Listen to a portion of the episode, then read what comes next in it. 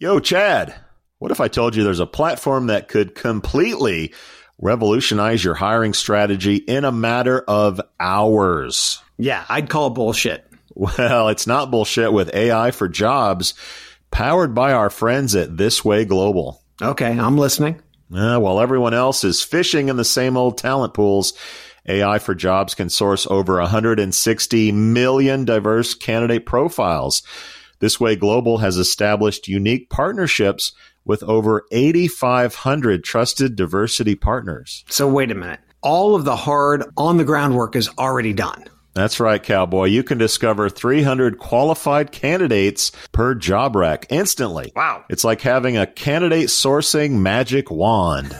Dude, if you had a magic wand, you would have Mexican pizzas all day. Mmm. Uh, stop distracting me, Sowash. AI for Jobs advanced matching algorithm analyzes past applicants using trillions of historical matching events and over 1,600 data points. Now, that is what AI should be doing, saving recruiters time on sourcing while they provide a white glove candidate experience. Let's wrap this shit up. I'm hungry. Listen up, kids. Revolutionize your hiring process today by jumping over to thiswayglobal.com and checking out AI for Jobs, where you can learn more about how to leverage AI for your recruiting instead of just writing poems and grocery lists. That is thiswayglobal.com. We out. You already know that Sovren makes the world's best resume CV parser. But did you know that Sovren also makes the world's best AI matching engine? Only Sovren's AI matching engine goes beyond the buzzwords. With Sovren, you control how the engine thinks. With every match, the Sovren engine tells you what matched and exactly how each matching document was scored. And if you don't agree with the way it scored the matches, you can simply move some sliders to tell it to score the matches your way. No other engine on Earth gives you that combination of insight and control. With Sovren, matching isn't some frustrating black box, trust us, it's magic, one shot deal like all the others. No. With Sovren, matching is completely understandable, completely controllable, and actually, kind of fun. Sovren. Software so human, you'll want to take it to dinner.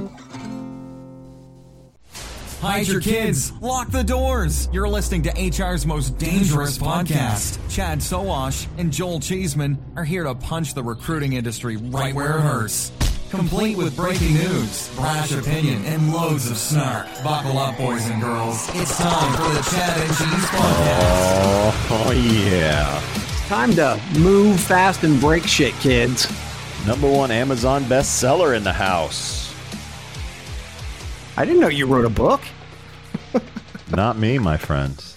Not me. That's right. That's right, kids. We have Shannon Lucas and Tracey Lovejoy in the house. We're going to be talking about the book Move Fast, Break Shit, and Burn Out. I can't. I can't wait. Uh, first and foremost, Shannon has been an EVP at Ericsson, a senior innovation architect at, Cisco. That's a hell of a Ooh. title right there, and uh, a director of innovation at Vodafone. Okay, Shannon, on the spot right now. What's your most proud moment? Your most innovative moment moment at Vodafone? I mean, you were the director of innovation. So what's what's the thing that you hold up high? I would have to say that it would be the work that we did in Africa using basic technology to sort of ha- transform uh, the medical industry and how we tracked drugs from supply chain to the to the end users in the rural communities.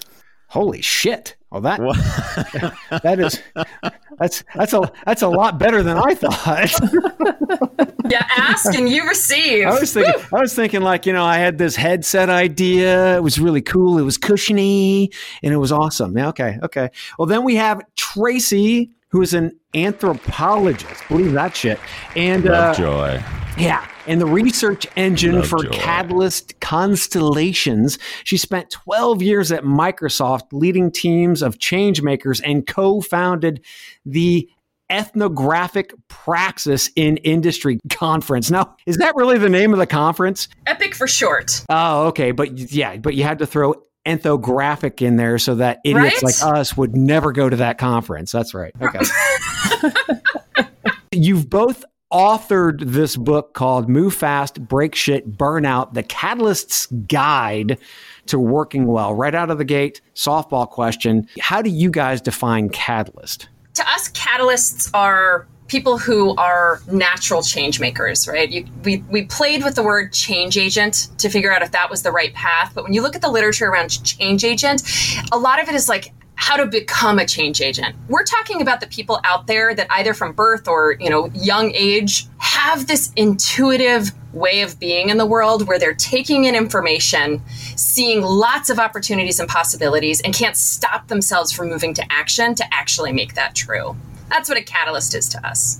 Entrepreneur Magazine gave you the distinction of one of the nine top book to read in 2021. How awesome is that? Yeah. Woohoo. Right? Why do you think you're one of the nine books that I should read? And it takes a lot to get me to read, folks. Yeah, because you can't.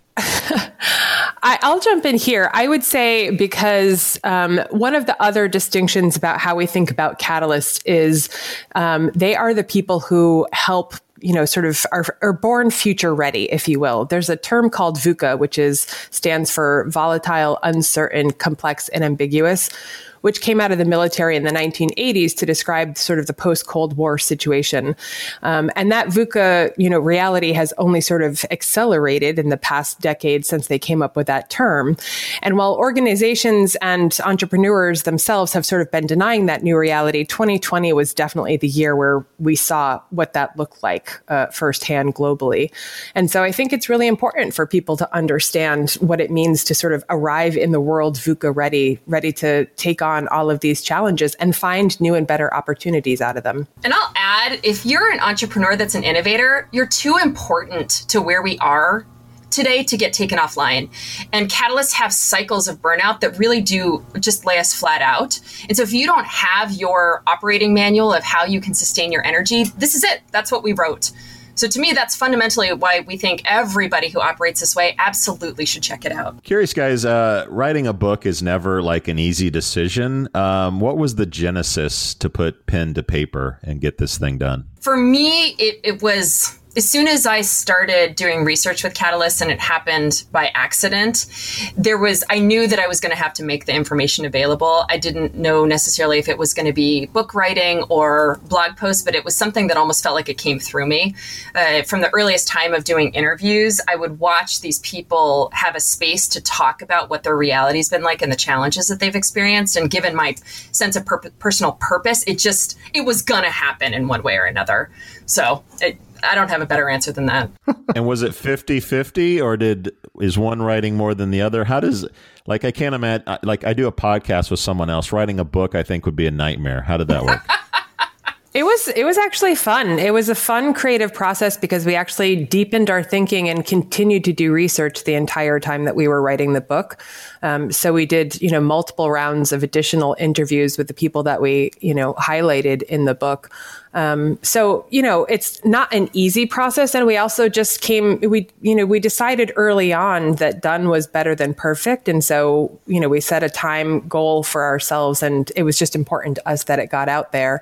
And I would just add to the why that Tracey said, um, it became clear early on after the first couple of years of us launching the company that we needed to create a shared language and a shared context in order for us to be able to fulfill our mission, which is really to help identify and support catalysts around the world. Who does this book help? Is it the individual? Is it the leader, the manager? Who does this book help to be able to, to, to focus on understanding what a catalyst is and how they work in or outside of an organization. Millennials must love this thing. The, the title helps.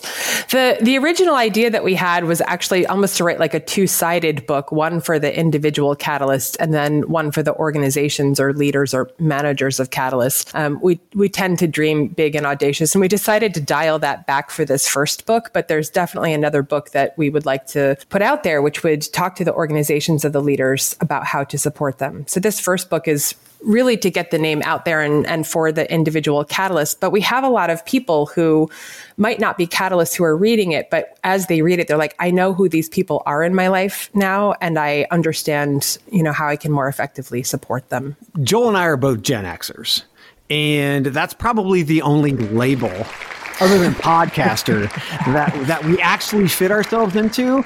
But I can just see all of the LinkedIn ninjas and the wizards. Now we're going to have to deal with all these people titling themselves as sales catalyst, marketing catalyst, DoorDash catalyst. I mean, are we just creating labels to create labels here, or what? Pro- what problem does this solve really?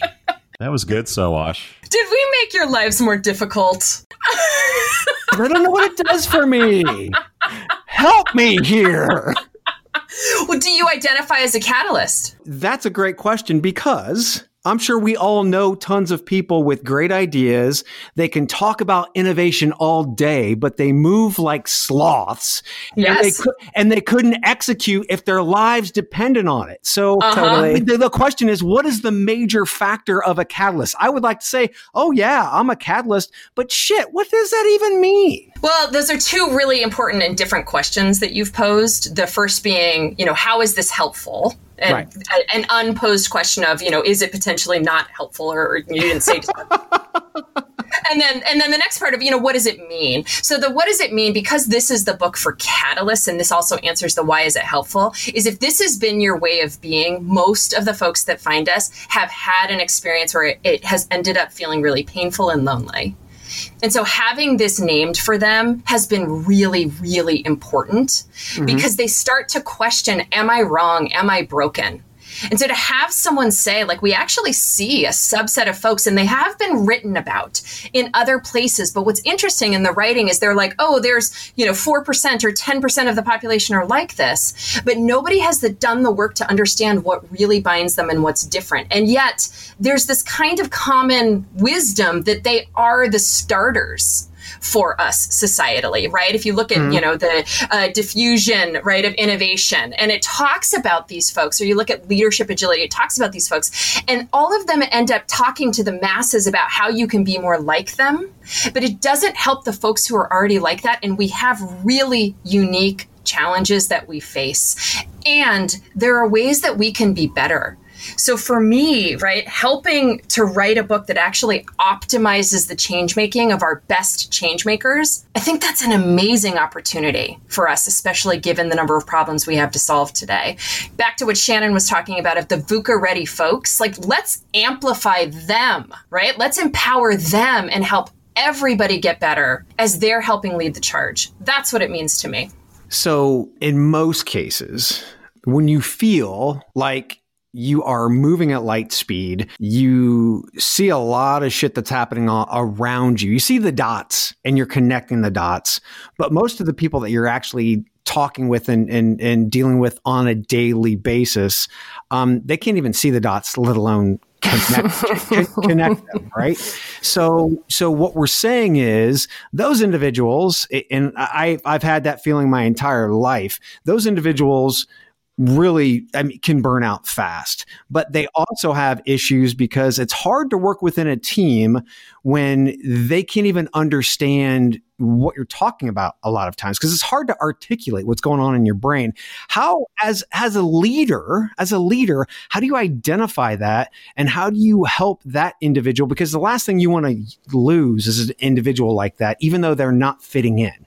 What do you do? How does that work I mean, the identification, as I mentioned earlier, when people are reading the book, as people start to understand, you know, the the highlight of what it means to be a catalyst, their brain sort of naturally goes to those people in their life because they do stand out. They show up differently. We often get called, you know, get get named monikers like troublemaker or disruptor, and not always in a positive sense. Yeah. Especially if we're not self aware. To Tracey's point, you know, part of the po- point of the book is to give the catalysts themselves the skills to be less disruptive, which doesn't mean stopping change.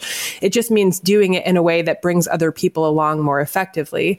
So um, it's not hard to identify them. We work with organizations like we can have surveys and self identification tools, et cetera one thing that Tracey and I talked a lot about early on when we started this work is do we want to be the labelers of catalysts or do we let catalysts sort of lean in and name themselves? And we came pretty heavily down on that second one. Like if the word, ca- even if you, all the attributes fit you, if being a catalyst doesn't resonate with you, then, then that's, that's fine. And then I think there's a great question there about, you know, as a leader, how do we support them? Obviously, myself as a leader, I was a catalyst. And so I had to um, surround myself with people who could translate, you know, that had catalytic capabilities, but could also help me bring the rest of the organization along. And so intentionality is a word that we use a lot in all of this work. Is like, how can the catalyst be more intentional about the work that they're doing, but also how can the leaders intentionally support them, making sure that they're not spread thin, chasing all of the new shiny projects or opportunities, but helping them to prioritize,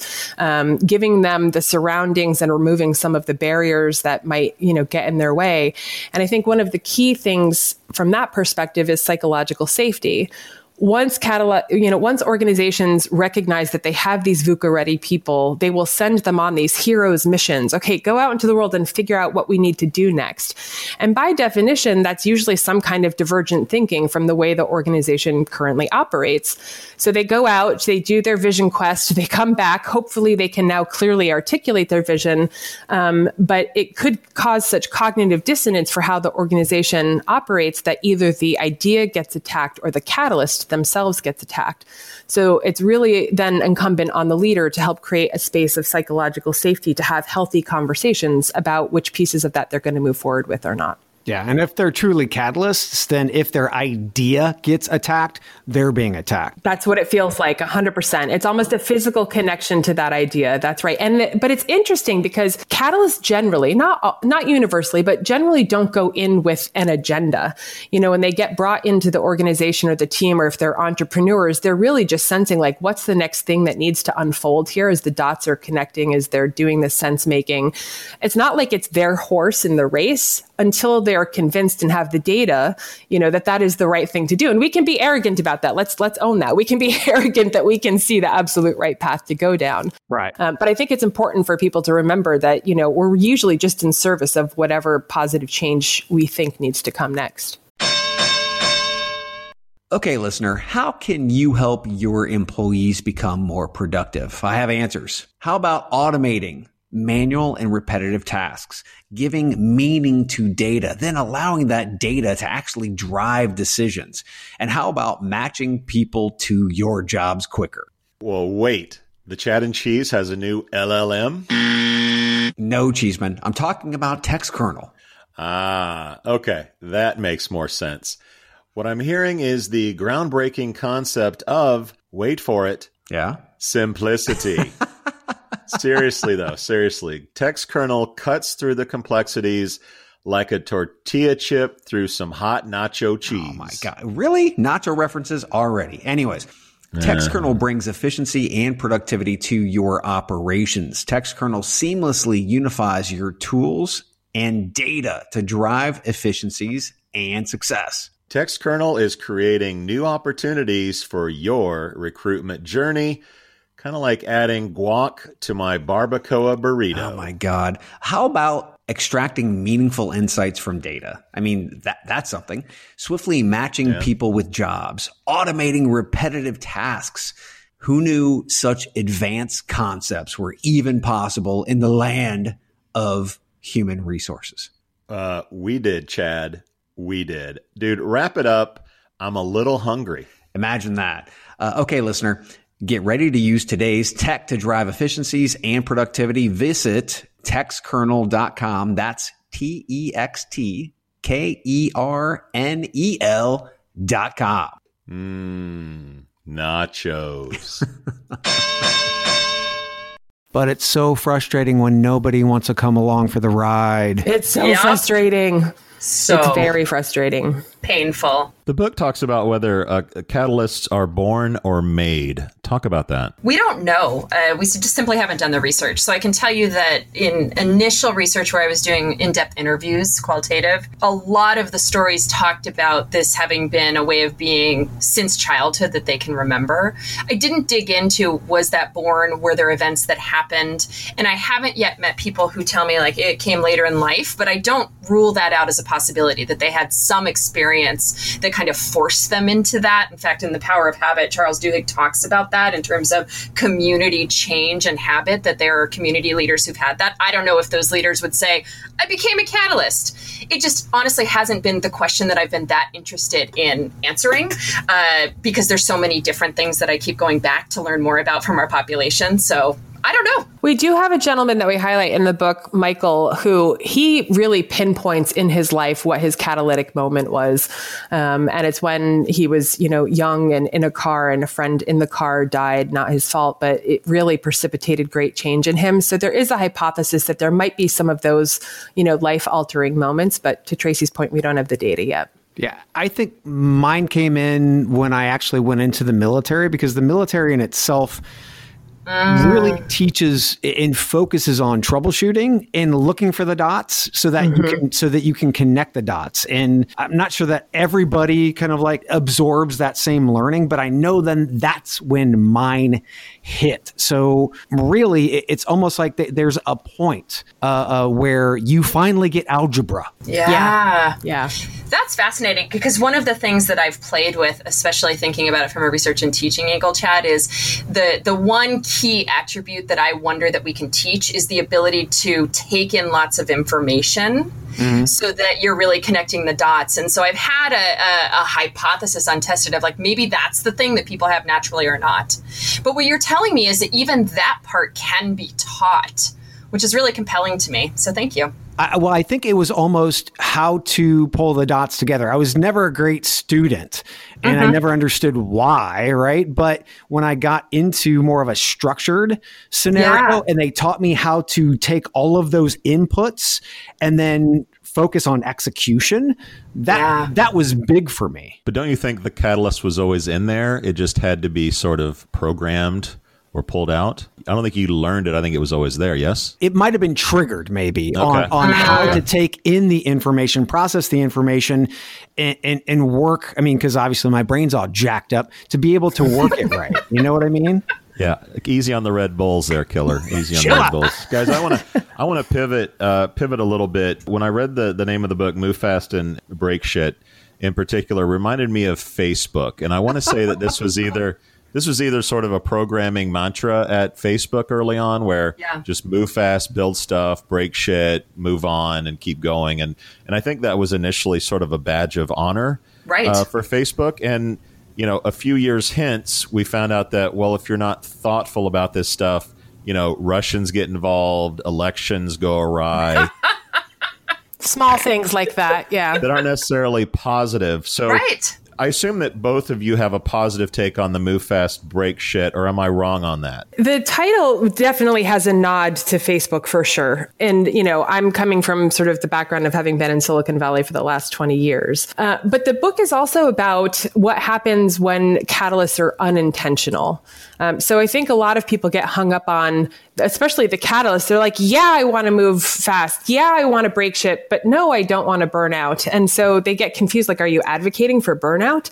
We're like, no. In fact, we're not necessarily advocating for moving fast and breaking shit per se, uh, you know, unto itself. What the contention is, is that if we are not intentional in what we are doing, we will do that mindlessly. We will move too fast. We'll leave people behind. We'll break shit without understanding what data or like sort of ha- intentionally picking the processes or the things in the organization that actually need to bend or break. And then that all of that will cause resistance, which will then accelerate and sort of amplify burnout. And so the whole rest of the book, and that's the subtitle, is let's get the tools so that you can actually, in some ways, move faster faster by intentionally slowing down through some steps. You can break shit, but with intentionality so that it's actually in service of your vision and moving things forward instead of leaving people behind and having them get pissed off and frustrated. That goes back to the disruptor and troublemaker monikers that we get.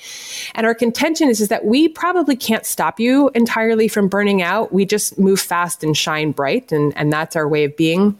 But we do know that there are ways that we can reduce the amplification and the frequency of the burnout uh, because the contention is, you know, a burnt out catalyst creates no change at all. An interesting point to that is it's often only when we point out how burnout gets in the way of creating change that catalysts, including myself, uh, will actually start to embrace some of the methods for reducing the, the friction and burnout. We won't do it for ourselves in, in terms of a sense of self care or self worth, but we'll do it in sense of in a sense of service of the thing that we're trying to create.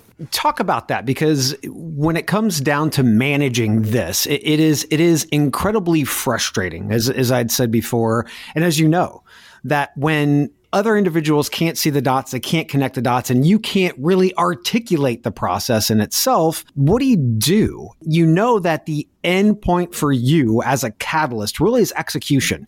If you can't do that front part, you can't get to the end, right? And that's where the the, the major frustration comes. Uh, if you're at a point of leadership, obviously you could be a failed leader, even though you see it all.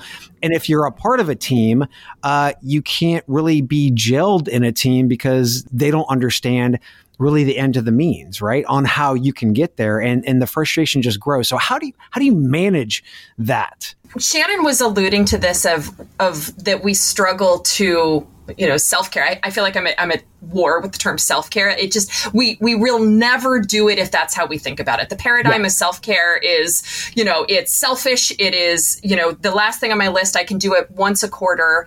So the big switch is when you see the ability to make change that you are an actor within that system and that it doesn't happen without you participating, then you'll begin to make the switch, right? And so there's a super easy metaphor that, that people can use. And once you get it, you're like, how did I not see it before? Is thinking of yourself as a gas tank and taking the time to actually figure out what are the activities that take gas out of my tank like oh my gosh when i meet with joanne every tuesday i am exhausted and i've never noticed that before god i hate her After when I, I have, talk to Chad. when I have that team meeting, I'm always really energized. So it's bigger than just the activities we do outside of work hours. It's really getting clear on what is it that fills us and depletes us and seeing ourselves as part of that vision that we're moving toward and making sure that your time integrates activities that give you energy and take energy away. It sounds simple, but there's so much awareness you have to put into it that it does take time and intention intentionality. And, and don't you have to also identify when a culture and an environment isn't good for you and you just got to get the fuck out?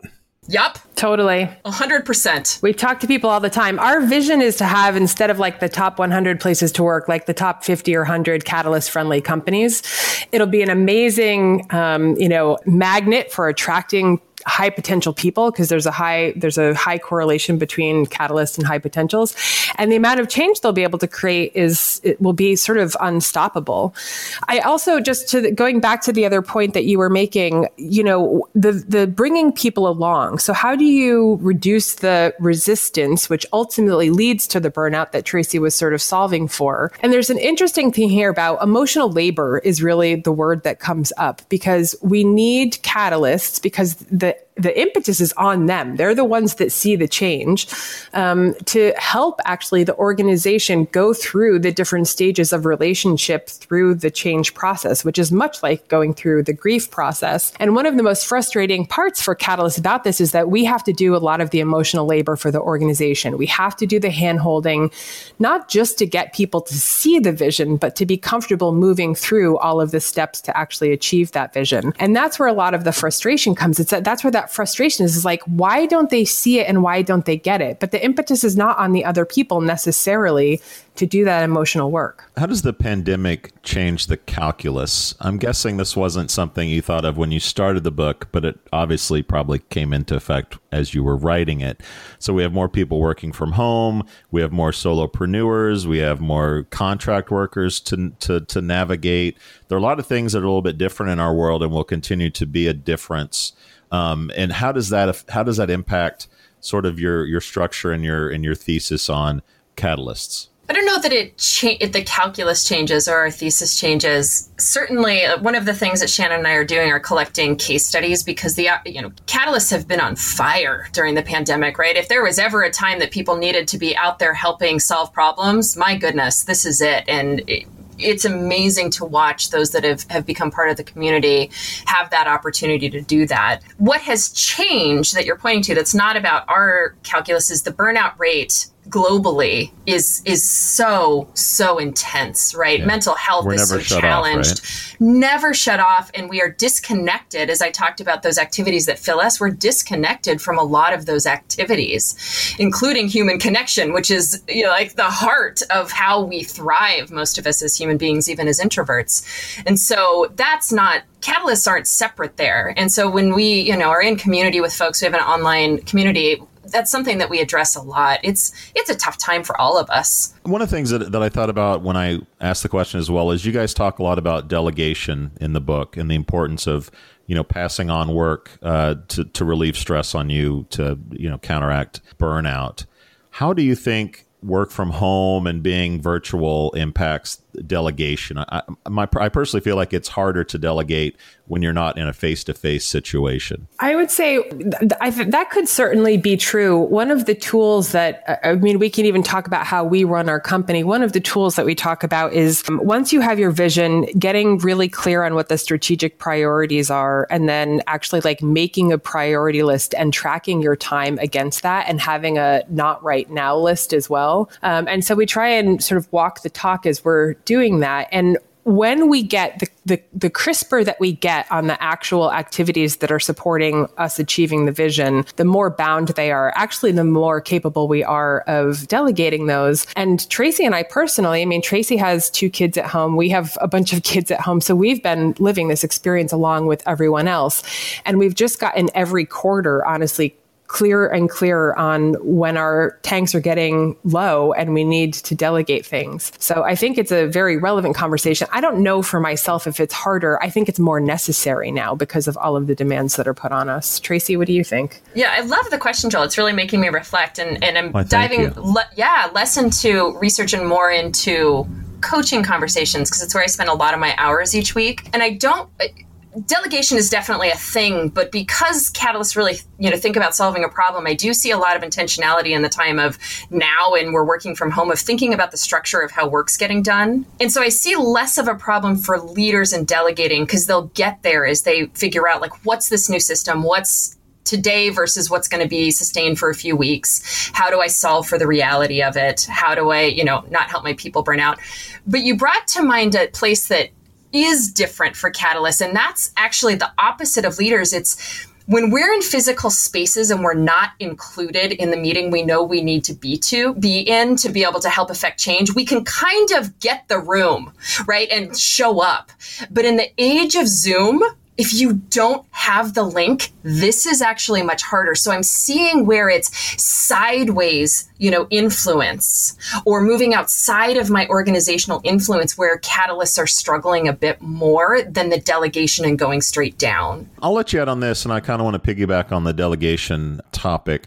Chad and I talk a ton on the podcast about automation about how you know really uh, repetitious recruiting tasks will be automated searching for candidates interviewing you know pre-screening how all that will be automated. In your world or where you're coming from is automation sort of it seems like that would be extra gas for a catalyst right? If i can if i can move off some of this minutia of my everyday and focus on kicking ass Yes. and breaking shit, like that's a good thing. Am, Yes. am I thinking about that correctly or not? A hundred percent. And actually, we just there's a there's a compendium book that I think everyone else should read, which is the Adaptation Advantage by Chris Shipley and Heather McGowan. And this is exactly what they're talking about. They're talking about the impact that automiza- automation is going to have on the future of work. And their contention, rightly, is the more human the job is, the more human skills that are required, the more valuable it's going to be. And what's interesting is in in years past, catalysts have had a real challenge explaining what their superpowers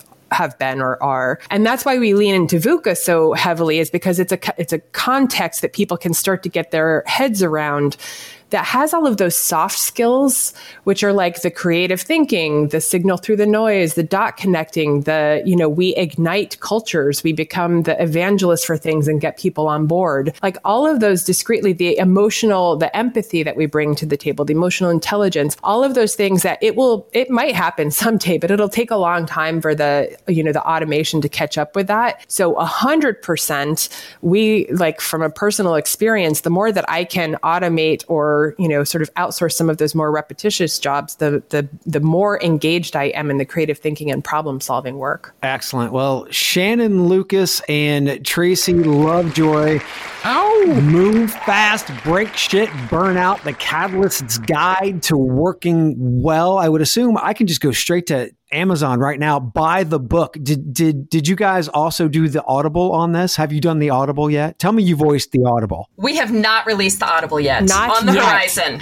Yes. Right? I know. I know. I expect I expect you both to be on the Audible version. But until then, if people want to find out more about you, find out uh, about the organization, the book, where would you send them? to find out more about the book, absolutely hit Amazon up there, grab it. And to learn more about us and what we do, go to catalystconstellations.com and you can learn all about the ways that we support Catalyst from having online community. We have courses that are bringing folks together, offer coaching and mentoring, lots of ways to come together and explore your catalyticness in the world. And don't forget movefastbreakshit.com. I love that. Nice. that is nice. We out. We out. Woo! Thanks, guys. Thank you for listening to what's it called? A podcast. The Chad. The Cheese. Brilliant. They talk about recruiting. They talk about technology. But most of all, they talk about nothing. Just a lot of shout outs of people you don't even know. And yet you're listening. It's incredible. And not one word about cheese. Not one. Cheddar. Blue. Nacho. Pepper Jack. Swiss. So many cheeses and not one word. So weird. Anywho, be sure to subscribe today on iTunes, Spotify, Google Play, or wherever you listen to your podcasts. That way you won't miss an episode. And while you're at it, visit www.chadcheese.com. Just don't expect to find any recipes for grilled cheese. It's so weird. We out! You've got questions, we've got answers. Business leadership, ownership, and sales can be challenging. Tune into the Accelerate Your Business Growth podcast to learn from the world's experts. Join me, your host, Diane Helbig, as I chat with people who have expertise in various areas of business. You'll enjoy the lively conversations that are focused on providing you with the ideas, tips, and suggestions you need to realize greater success. Get what you need for your business when you need it from the people who have the answers. Accelerate Your Business Growth is part of the Evergreen Podcast Network and is available on Apple, Spotify, or wherever you listen to your favorite podcast.